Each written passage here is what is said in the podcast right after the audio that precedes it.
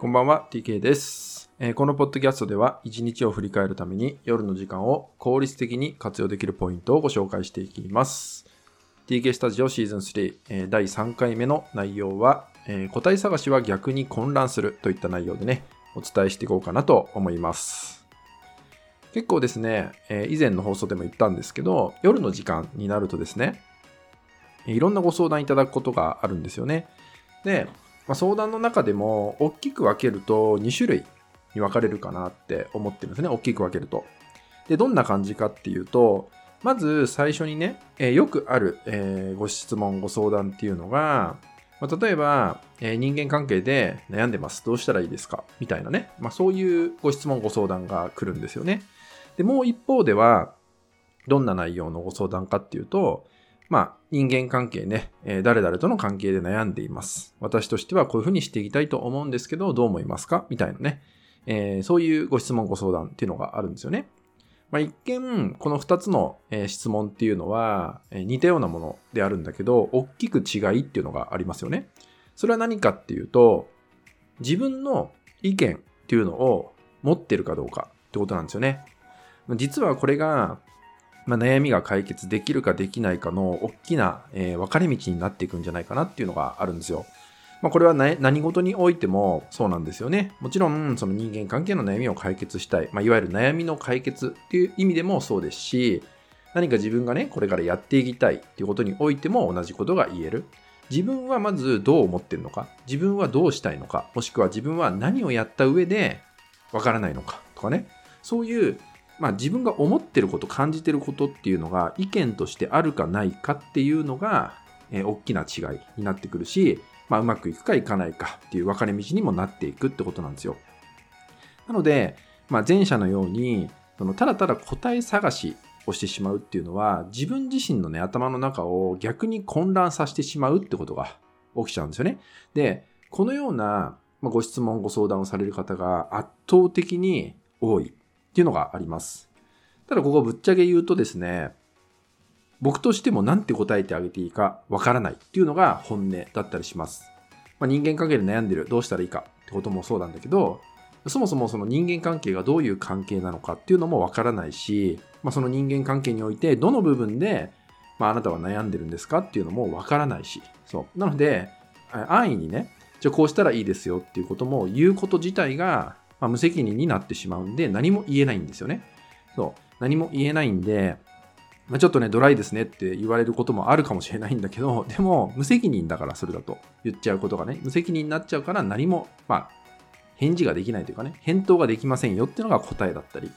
するってことなんですよね。そう。なので、答えなんて外側に求めてもなくって、結局は自分の中で、実はね、持ってたりするんですよね。そう。なので、そういう部分をいかに自分でね、どれだけ自覚できるかどうかっていうのが大事なんですよ。なんだかんだ言って一番そこが大事になってくるポイントなんじゃないかなって思います。なので、もしあなたもね、このように、ただただどうしたらいいんだろうか、何が必要なんだろうかって言ったように、外側に答えを求めてしまう癖っていうのが、もしね、ついちゃってる場合っていうのは、一度ね、自分で自分に質問をしてみてほしいんですよ。特にこういう夜の時間にね、どうしたらいいんだろう、どうしたらいいんだろうっていう風に抱え込むんじゃなくて、自分とちゃんと会話をしてほしいんですよね。そう。本当は自分ってどうしたいんだろうかっていうね、その自分はどうしたいという思いっていう部分がおそらく隠れてるはずなんですよ。そう。そこをなんか当たってるとかね、正解だから不正解だからっていうそこは関係なくって、自分がどうなのかっていうのをちゃんとね、一旦自分と話してあげることっていうのが、会話してあげることっていうのが大事ってこと。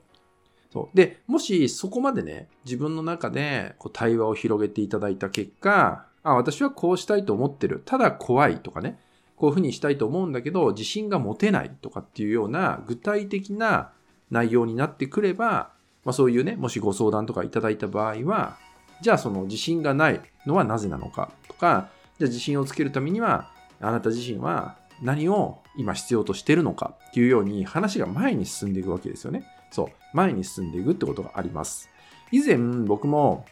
この辺の部分を少しね安易に捉えてしまった部分があって、例えばさっきみたいにね、人間関係で悩んでます、どうしたらいいですかみたいな、相談いただいた場合も答えちゃってた時があったんですよ。そうで、じゃあこういう風にしてみたらいかがですかって言っても、いやーみたいな感じになっちゃうんですよね。そう、結局そうだから結局こっちが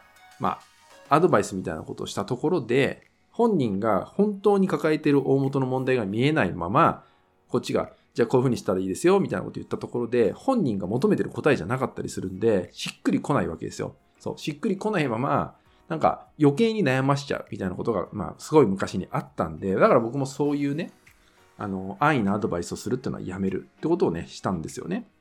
そう。なので、やっぱり本人の中で具体的になってるかなってないかで、やっぱこういうセラピスト側としても、伝えられること、伝えてはいけないことっていうのがちゃんとあるんだなっていうのも、僕も経験の中で体感した。だからこそ、安易な質問をいただいたときは、答えることができませんっていうのが僕の答えだったりするってことなんですよね。なのでね、まとめますけど、ぜひなんか二択に迷ってるとかね、どうするべきなのかって迷った時に、まず自分自身に質問をしてみてください。質問ね。私はこれにおいてどうしたいのか。周りがどうこうとか、環境がどうこうとか、そこは一旦置いといて、どんな時でもまずは私はどう思ってるのか、嫌なのか、嫌じゃないのか、好きなのか、嫌いなのかとかね、行きたいのか、行きたくないのか、この答えは出せると思うんですよ。ね。で、出したところで、その後に、いや、でも、だっていうのは出てくると思います。出てきてもいいんで、その手前で、まずは、私はこうしたいと今は思っているっていうのを、一旦ね、自分の中で出してみて自覚する。これだけでいいかなと思うんですね。まずはね。まずはこれだけでいい。そうすることによって、私はこう思ってたんだなっていうことが、この夜の時間の中でも見つけられることっていうのが大事なのかなって思うんですよ。で、そのね、さらに深い悩みっていうのは朝考えてみる。一旦私はこうしたいと思ってる。そう。で、その上でさっきも言った自信がない、怖いっていうのが出てくるんだったら、そこをまた考えていけばいいだけ。そう。そういうふうに前に進むような悩み方をしていけると、必然的にね、今抱えている問題っていうのの見え方、捉え方っていうのもね、変わってくるんではないかなと思うので、答え探しをね、すればするほど、外側に答えを求めれば求めるほど混乱してしまいます。逆にストレス抱えてしまうこともあるし、逆に答えが見えなくなってくるなんてこともありますからね。ですので、まずは自分で、自分に質問をしてみる。私は本当はどうしたいんだろうか、どう思ってんだろうか、そんなね、自分との会話を広げていくってことをね、ぜひ大切にしていただけたらなと思います。はい、引き続きですね、LINE 登録、メルマガ登録で特典をプレゼントしております。そちらもご登録いただけると嬉しいです。